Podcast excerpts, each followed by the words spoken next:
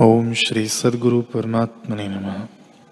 श्री वशिष्ठ जी बोले, ही राम जी, इस संसार समुद्र को कोई नहीं तर सकता, जो पुरुष शास्त्र के विचार द्वारा निर्वासनिक हुआ है और जो संसार निरूपक शास्त्र का, जिसका प्रकाश रूप शब्द है, आश्रय करता है।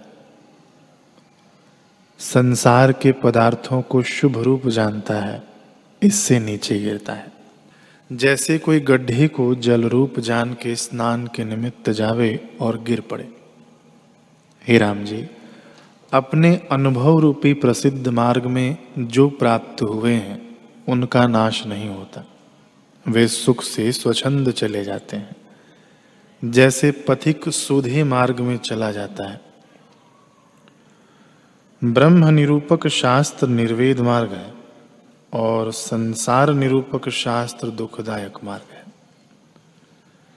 यह जगत असत रूप और भ्रांति मात्र है।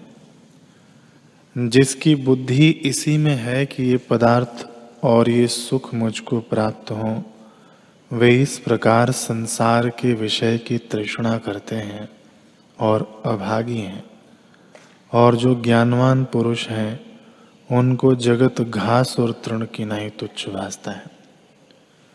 जिस पुरुष के हृदय में परमात्मा का चमत्कार हुआ है, वह इस ब्रह्मांड खंड लोक और लोकपालों को तृणवत देखता है।